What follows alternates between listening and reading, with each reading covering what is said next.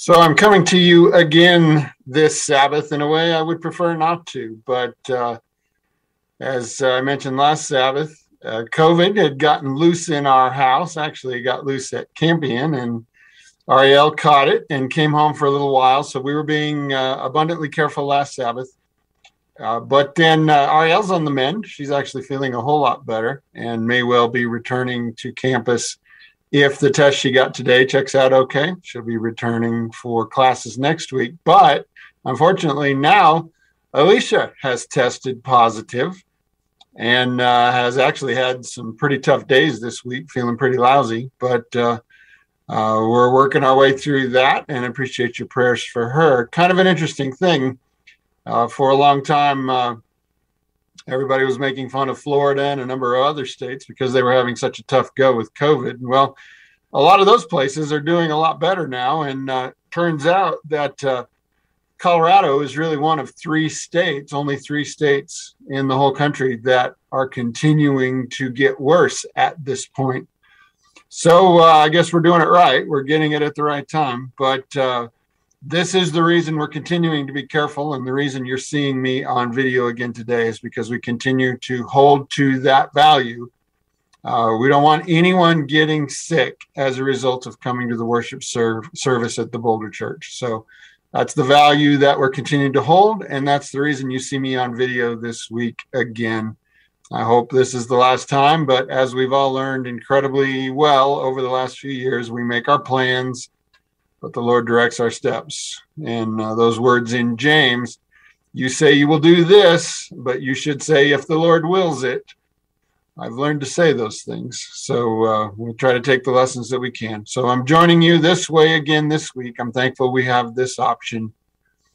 As we talk this week about purpose, do you have a purpose? Let's pray. Father in heaven, we pray that your Holy Spirit power works just as well by this means as it would by me being in the room this morning. I pray, Lord, that uh, you will speak to our hearts and that we will understand the purpose that you do, in fact, have for us. We have a ways to go to flesh it out, but help us to believe that you have your eye on us and believe in this community uh, to do your will in this day. Help us, Lord, in Jesus' name, amen. twenty-two years ago, almost to the day, it was in fact October twenty-fifth, nineteen ninety-nine. So this is the thirtieth now. So almost exactly twenty-two years ago, a Learjet thirty-five took off from Orlando International Airport, headed to Dallas. And as the jet took off and was climbing on autopilot towards its uh, altitude that it was supposed to maintain, something went wrong.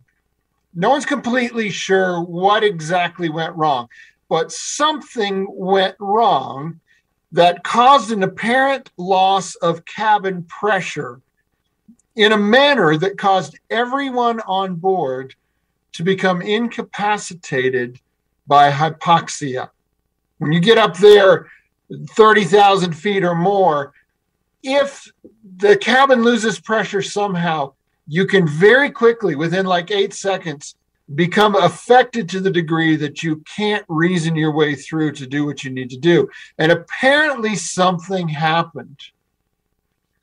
Now, immediately, nobody on the ground knew that anything had happened.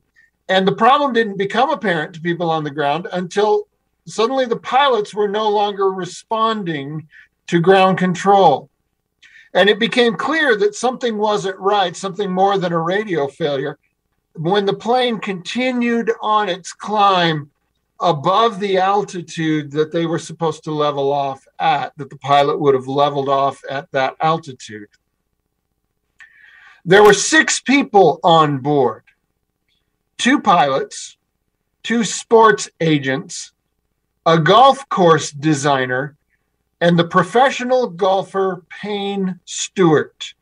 Maybe you remember Payne Stewart if you followed golf or have followed golf at any time. He was he was uh, a figure that was always easy to identify because he wore uh, unusual clothes on the golf course. you can look him up on Wikipedia later if you want to and see what I'm talking about. But uh, he, he stood out, not just with his clothes, but also with his philanthropy, and also that he was a winner. He had won eleven times on tour, including three majors, and had become uh, a person of significance in the Orlando area uh, through his philanthropy and his work with his community. And he was on his way that next weekend to play in one more tournament that year, but was stopping off in Dallas because of a project he was involved with there. Well, he was on the plane, and, and this plane was supposed to climb to the northwest and then turn to the west to head on towards Texas. But the plane never made the turn. It just continued to climb and continued on its northwest route.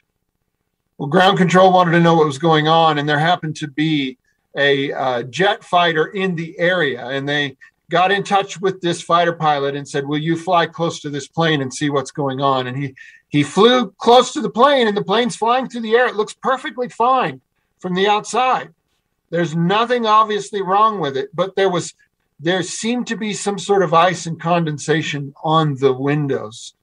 If you know anything about how this goes, that is a sign that the cabin has lost pressure, and all of the moisture inside the cabin has, has uh, condensed and frozen onto the windows, so they couldn't actually see in, but it didn't look like there was anything going on on the inside. So think about this scenario. Here's this Learjet. It looks just fine. It's flying just fine on autopilot. It's got plenty of fuel, but there's no longer anybody at the controls. It's flying just fine, but it's doomed. It would take four hours and fifteen hundred miles later for the fuel in that plane to finally run out, at which point there were a couple of other uh, fighter pilots who had intercepted and were flying along with it. It, it was, it was near Aberdeen, South Dakota, when it finally ran out of fuel. And as it ran out of fuel, it, it went into a spiral dive and crashed in a field there in South Dakota. I remember hearing about this story. I, I got news of this story somehow. I don't remember exactly how, but that that an airplane that Payne Stewart was in was flying, but contact had been lost, and nobody was really sure what was going to come of it all, but everybody was pretty sure those on board uh, had already been lost, but this plane was still flying. And it was quite a compelling story as As the hours went by that day, as this plane just flew through the air, the helpless feeling. Everything looked good, but there was no longer anyone alive inside. This is a powerful example of what can happen when there's just machinery, but no longer purpose. It can keep running. It looks just fine. It's doing what it's supposed to do. It's on autopilot. But there's nobody inside anymore. There's no longer a purpose. This is a power example of what can happen to a machine, but I want to tell you something else. This same thing can happen to a church. We're in the midst of our series on the five questions. The five questions that anyone who comes into a community like the Boulder Adventist Church has a right to ask and has a right to get an answer. The five questions being, do you want me here? Do you love me? Is the Lord with you? Do you have a purpose? And is there a place for me in that purpose? So we've, we've spent some time on, do you want me here? And do you love me? And last Sabbath, we wrapped up our question, is the Lord with you? And so this week we begin with the question, do you have a purpose? Anyone who comes into this community, whether they're a Christian believer or an Adventist believer or a completely unbeliever, has a right to know, does this community have a purpose? Now, let me give you a little, uh, uh, a little information on the schedule in the next coming weeks. Pastor Jay is going to get involved in this series starting next Sabbath. In fact, he's going to preach two weeks in a row. because he speaks very strongly on this point. And we very much need to hear his voice in this issue of, do you have a purpose? And is there a place for me in that purpose? So, so he's going to take the second week of do you have a purpose? And then he's going to kick off uh, the question, is there a place for me in that purpose? So that'll be the next two Sabbaths. I'm introducing this topic today. He will take us much deeper next week. And, and in an introduction to this topic, I want to take you back to the book of Revelation.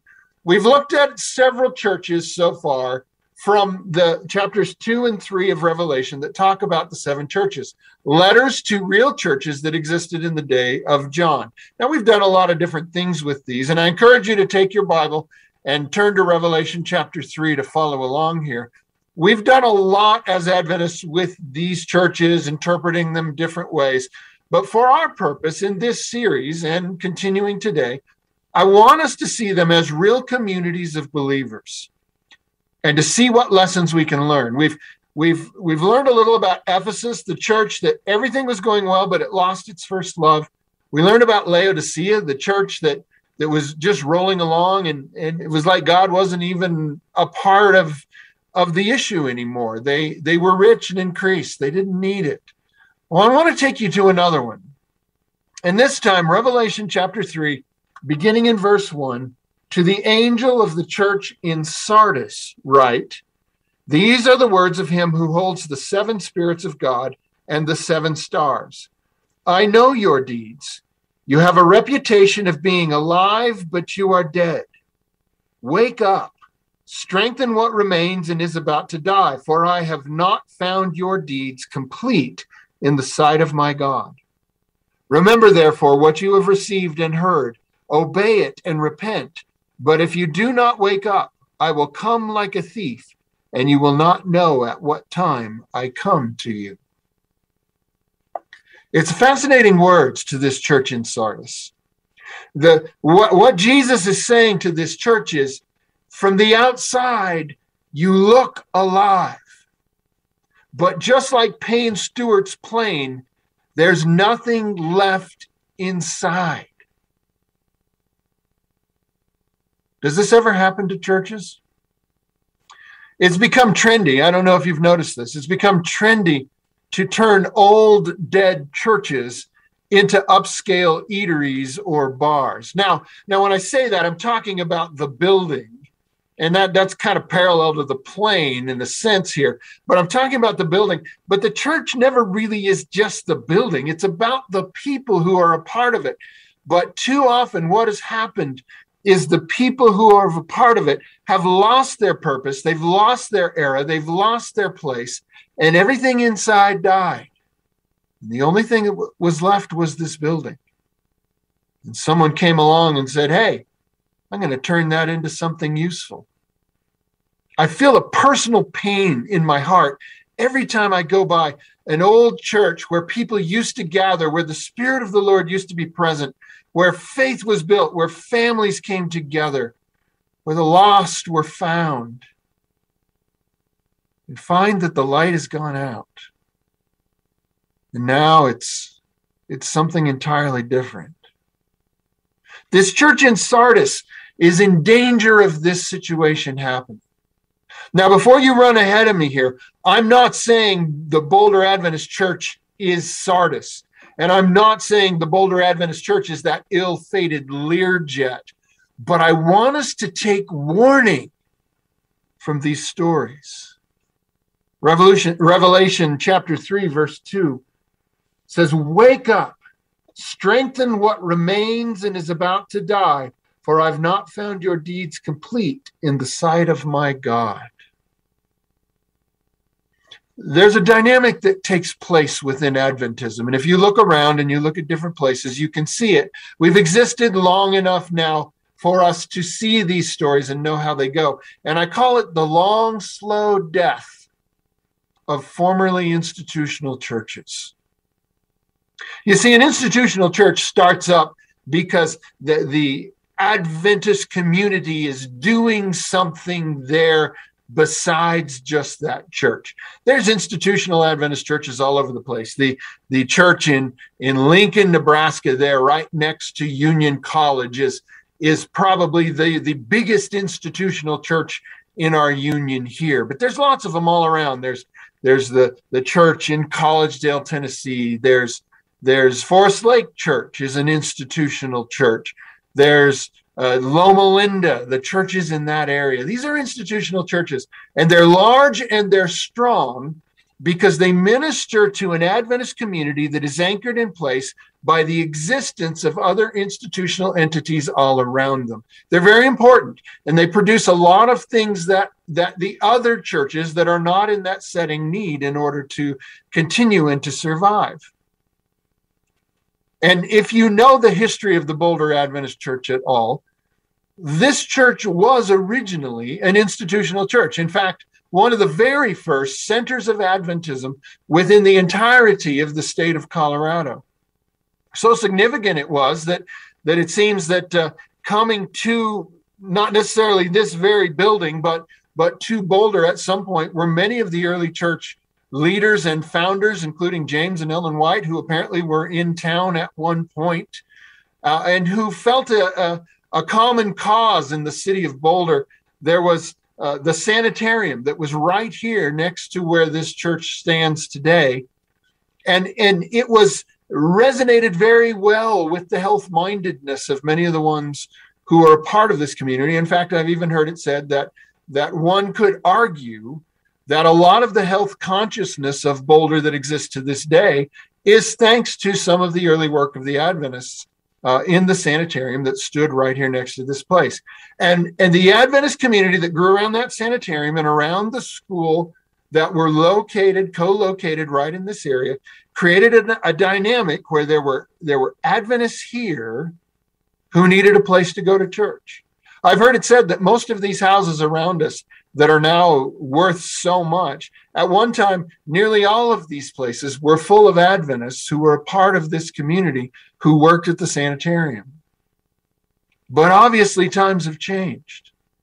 Obviously, the community has changed. And, and what would have been the fate of the Boulder Adventist Church was what is too often the fate Of, of churches like this that get left behind by institutions that relocate, is a very slow death, kind of like a plane flying on autopilot that has lost its purpose, but will run until it finally runs out of fuel. But there were people who came along into the life of the Boulder Adventist Church who didn't want that to be the outcome. And one of those people that I think we particularly need to note at this point, who came at a critical time in the history of this church, was Pastor Japheth, who came in and said, no, we've got to find a new reality and a new day. And I appreciate the work that he did to, to make a new day possible. Now, I want to go back for just a second to these words to the Church of Sardis. And there's a piece here that I don't so much want us to receive this as a rebuke, but rather as a promise.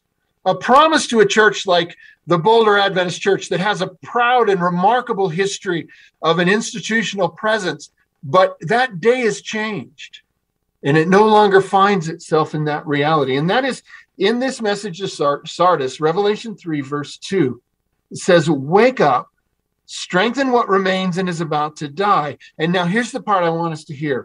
For I have not found your deeds complete in the sight of my God.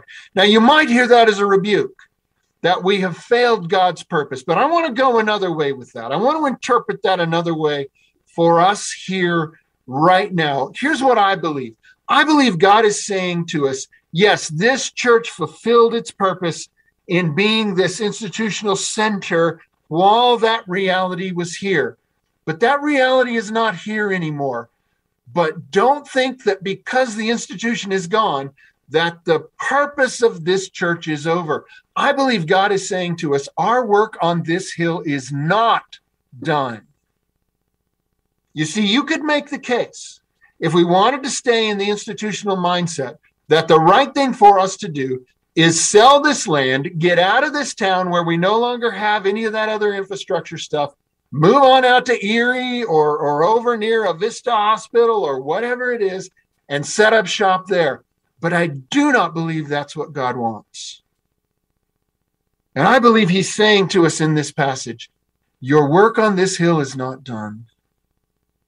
I still have a purpose for the Adventists in Boulder.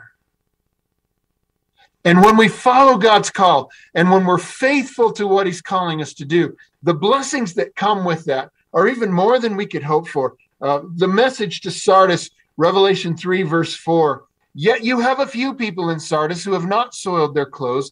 They will walk with me dressed in white, for they are worthy. I believe this is God speaking to us, to this, to this few that remains in this place. God is saying, I still have purpose for you. He says, he who overcomes will, like them, be dressed in white.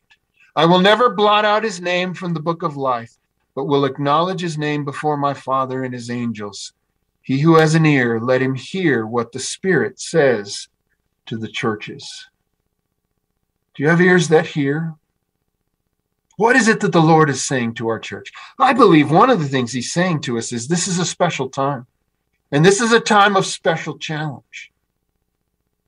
And I need you here. You have purpose. So how do we make sure we never become a flying airplane, seemingly sound, but headed nowhere with no one alive inside? How do we make sure we stay on God's purpose? Well, there's a lot of details that we will have to sort out and arrange in that. But before we get to the details, I want to make sure we understand the big picture. I want to make sure we understand God's stated purpose through Jesus for the entirety of the Christian church, because that's where it starts. Whatever purpose we decide is, in fact, God's purpose for this day and for this time, it's got to align with this. And I'm talking about uh, talking about Matthew chapter twenty-eight. And I encourage you to turn over there. It's words that I'm sure you're familiar with. Matthew chapter twenty-eight. Now, these words come after what has been a very challenging and difficult time for the disciples, because they did not understand what Jesus was telling them, that he must be betrayed, that he must suffer, that he must die, and on the third day rise again. And they've really been through a challenging time. But now in Matthew twenty-eight, Jesus has risen, and he has appeared to them, and he told them, go to Galilee. So they, the eleven have gone to Galilee, and that's where we pick it up, verse sixteen, Matthew twenty-eight, verse sixteen. Then the eleven disciples went to Galilee, to the mountain where Jesus had told them to go. When they saw him, they worshiped him, but some doubted. You see how it's still a struggle. It's still a challenge. Verse eighteen, now this is the key part. eighteen to twenty. Then Jesus came to them and said, all authority in heaven and on earth has been given to me. Therefore, go and make disciples of all nations, baptizing them in the name of the Father and of the Son and of the Holy Spirit, and teaching them to obey everything I have commanded you. And surely I am with you always, to the very end of the age. We call that the Great Commission. This is Jesus commissioning his disciples to do what he commissions all believers after to continue. The work that they start is the work that we are to continue. And because they were faithful, and generations after them were faithful, and generations and generations, because of faithfulness through time, we are gathered here today as believers. But the continuation of this gospel going to the world is dependent upon us and on, on our generation to keep this going. It's pretty straightforward and simple what he says. He says, make disciples. Go make disciples and baptize them as a sign that they have come to walk and be a part of the kingdom of God, and teach them. All of these things are critical to every Christian church, and therefore must be critical to us. We've got to be making disciples. We've got to be baptizing believers, and we've got to be teaching those who have come to believe. And then he makes the promise. He says, I will be with you always. It's the promise that answers the third question, is the Lord with you? If we are on this mission, Jesus says, I guarantee you, I will be with you. Now, we could spend a long time on this, trying to unpack it all, but we're not going to do that today, except I do want to introduce one other concept that we find in the book of Matthew that has to do with Jesus and his purpose and the purpose he's given to us. Part of this, as we continue to unpack this commission and our purpose, is to ask ourselves, well, what was Jesus doing? And as we look at what was Jesus doing, how can that instruct us on what we must do? You see, Jesus came and, and began and laid the foundation, and then he turned that work over to his disciples. And that work has passed on down to us. So there's another passage in Matthew, Matthew chapter four, where there's some important words that speak to us, I believe. It, it tells us what Jesus was doing, and by inference speaks to us about what we should be doing. Matthew chapter four, verse twenty-three says, Jesus went throughout Galilee, teaching in their synagogues, preaching the good news of the kingdom, and healing every disease and sickness among the people. What was he doing? He was teaching, he was preaching, and he was healing. He was teaching them in the areas where they were ignorant and didn't understand. He was preaching the good news of the kingdom. Preaching is another way, it often overlaps with teaching, but But there is in it an exhortation and a call to decision and action that doesn't always take place in the same way with teaching. And he was healing. Now, if you look at the history of the Boulder Adventist Church, there's a lot of that here. There was a lot of teaching. In fact, there was even a school where teaching went on. There was a lot of healing. There was a sanitarium. And there was a lot of preaching. So those things have been done here. But how do we continue doing them in our day? How do we continue to make a difference? Another passage that speaks to what Jesus was doing is found in Luke, Luke chapter four. Luke chapter four, and we'll begin this time in verse sixteen. It says, Jesus went to Nazareth, where he had been brought up. And on the Sabbath day, he went into the synagogue, as was his custom, and he stood up to read. The scroll of the prophet Isaiah was handed him. Unrolling it, he found the place where it's written. Now here's the words. The Spirit of the Lord is on me, because he has anointed me to preach good news to the poor. He has sent me to proclaim freedom for the prisoners and recovery of sight for the blind, to release the oppressed, to proclaim the year of the Lord's favor. Then he rolled up the scroll, gave it back to the attendant, and sat down. The eyes of everyone in the synagogue were fastened on him, and he began by saying to them, today this scripture is fulfilled in your hearing. What was Jesus here to do? To preach good news to the poor. The poor being, being those who, who had very little, very little money, or even those who were poor in spirit, or those who were poor in the sense of of not knowing the riches of the gospel of God. He has sent me to proclaim freedom for the prisoners. Uh, yeah, that means people in prison, but it also means people trapped, people trapped in sin, people trapped in ugly realities, people trapped by the devil. The recovery of sight for the blind. Yes, literally, Jesus made blind people see. But yes, he also, as we talked about in the series from John, he caused many who who were living in a darkness and a misunderstanding of God's purpose to come to awareness. Are you seeing in any of these things purpose that might be for us in this time? To release the oppressed, to proclaim the year of the Lord's favor. But how? How do we do these things? Well, Jay, who is always more practical than me, will help us start to flesh this out, but But I want to go back to something from last Sabbath that I think defines where we need to start right now. And, and I'm, we're not starting from scratch. We have a whole history. There are, there are many greats on whose shoulders we're standing. We're building on top of. But where does our building in this season start? I want to suggest and go back to something that I mentioned last Sabbath that I think defines where we start for this time, based in no small part on what I heard and read from the pulse check Sabbath, from going over the forms you filled out and from the things I heard in the groups. There are three things that stick out to me that I think are very important for us as we begin to build this purpose and we begin to build our progress moving forward. And the first one is this: love one another. Love one another.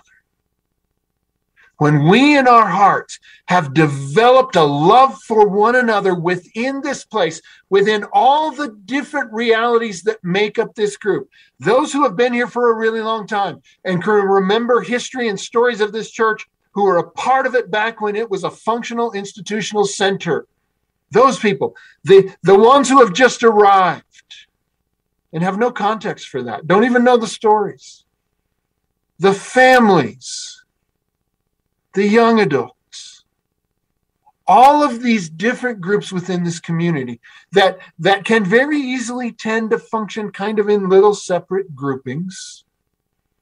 When we really do start to know one another and love one another, and, and, and part of this has fallen apart because of COVID. We've been separated for so long.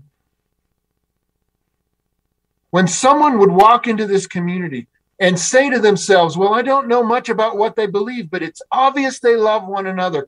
This is fulfilling what I think needs to become a very key passage for us, and that is John chapter thirteen, verses thirty-four and thirty-five.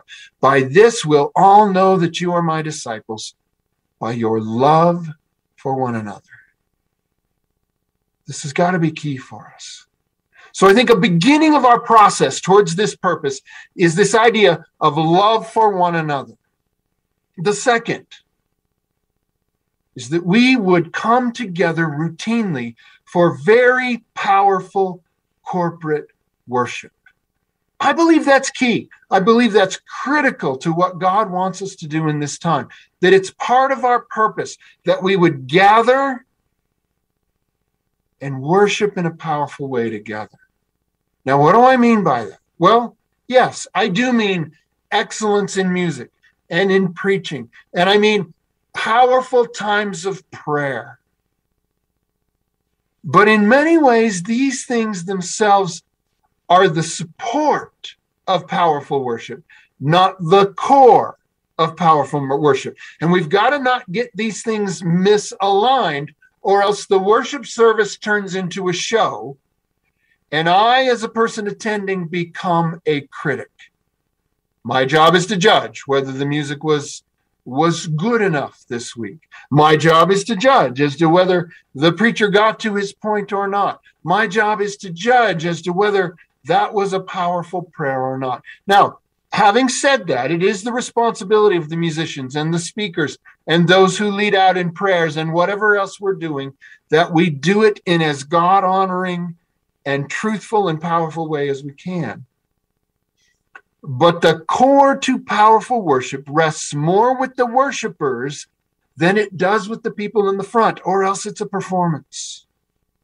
You see, powerful worship begins when everyone who comes through the doors comes not to be entertained or enthralled, but rather comes with a mindset to enter into the worship of the Creator God and Jesus Christ our Lord. When each one of us, when we walk into this place, when our mindset is, I am here to worship God with my brothers and sisters whom I love. See, this is the core of powerful worship. This is the secret to what makes power, powerful community worship. Very truly, powerful worship starts in our hearts, long before we ever come through these doors. So, so these two points, love one another and powerful corporate worship, I think are key to our purpose as we move forward. But there's a third one. And, and the text that goes with this is Acts chapter one, verse eight. And I will read it to you again. Acts chapter one, verse eight.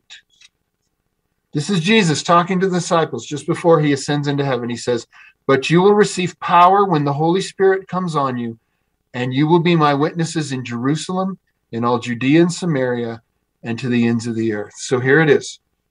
We have got to receive the power of the Holy Spirit in our lives. This is part of the loving one another, and part of the purpose of powerful corporate witness is that we are more open to receiving the Holy Spirit in our lives. Because when the Holy Spirit comes upon us, we receive power to be witnesses. So we come into this place, we receive the power of the Holy Spirit in a in a in a, in this corporate worship setting, and then we turn and we walk from here with that Spirit on us out into this world where we become witnesses. Whether you're here in Jerusalem, Boulder, or whether you're in Judea and Samaria, maybe you're all the way out to Longmont or all the way down to Louisville, or or maybe you're at the ends of the earth. Maybe you came all the way from Denver, all the way on the other end of the earth. We go out of here with that Holy Spirit power. You see, we've got to become disciples if we're going to make disciples. Our future is not automatic, like it was in the days of the institutions. But we're far from doomed. In fact, thanks to the work of so many who have come before us, we have the chance to usher in a remarkable new era for Adventism in Boulder. Not one centered in institutions of the past, but one centered on a people who live the gospel in a place where some people say the gospel isn't welcome.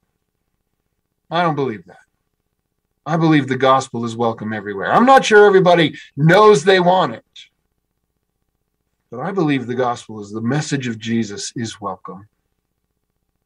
But in order for this to happen, in order for this purpose to be fulfilled in us, I believe we have to start here. Love one another, powerful corporate worship, Holy Spirit-inspired witness. We don't have to be the church in Sardis, but that's what we will be if we let what's on the inside die. But I don't think we are Sardis. I think maybe we're more like another church in Revelation, uh, Revelation chapter three, one by the name of Philadelphia, a church to whom Jesus said in verse eight, he says, "I know your deeds. See, I have placed before you an open door that no one can shut." I think God is putting an open door in front of us. Maybe it's a door we haven't gone through. Maybe it's one we don't understand everything that's on the other side of it, but I believe he's opened it for us. We're still here. We're still in this place. The institutions have gone, but we still have purpose. We've got to lay hold of that. I'm ready to start walking through that door. Pastor Jay will help us start to do that next Sabbath, but, but that's the question. Do you believe God has placed before us in this day an open door? And are you ready to walk through that door? Let's pray. Father in heaven, I pray indeed you have shown us an open door. I pray that through love for one another, through powerful worship together in this place, and through being filled with your Holy Spirit to go out and witness, that we will more and more clarify exactly what your purpose for us is in this day. That we will not be like a jet flying along with nothing left inside. But instead, we will usher in a new day here. A new day of Adventism, a new day of faith in our Lord Jesus and the promise of his return. Lord, I pray, help us to be on this purpose. In Jesus' name, amen.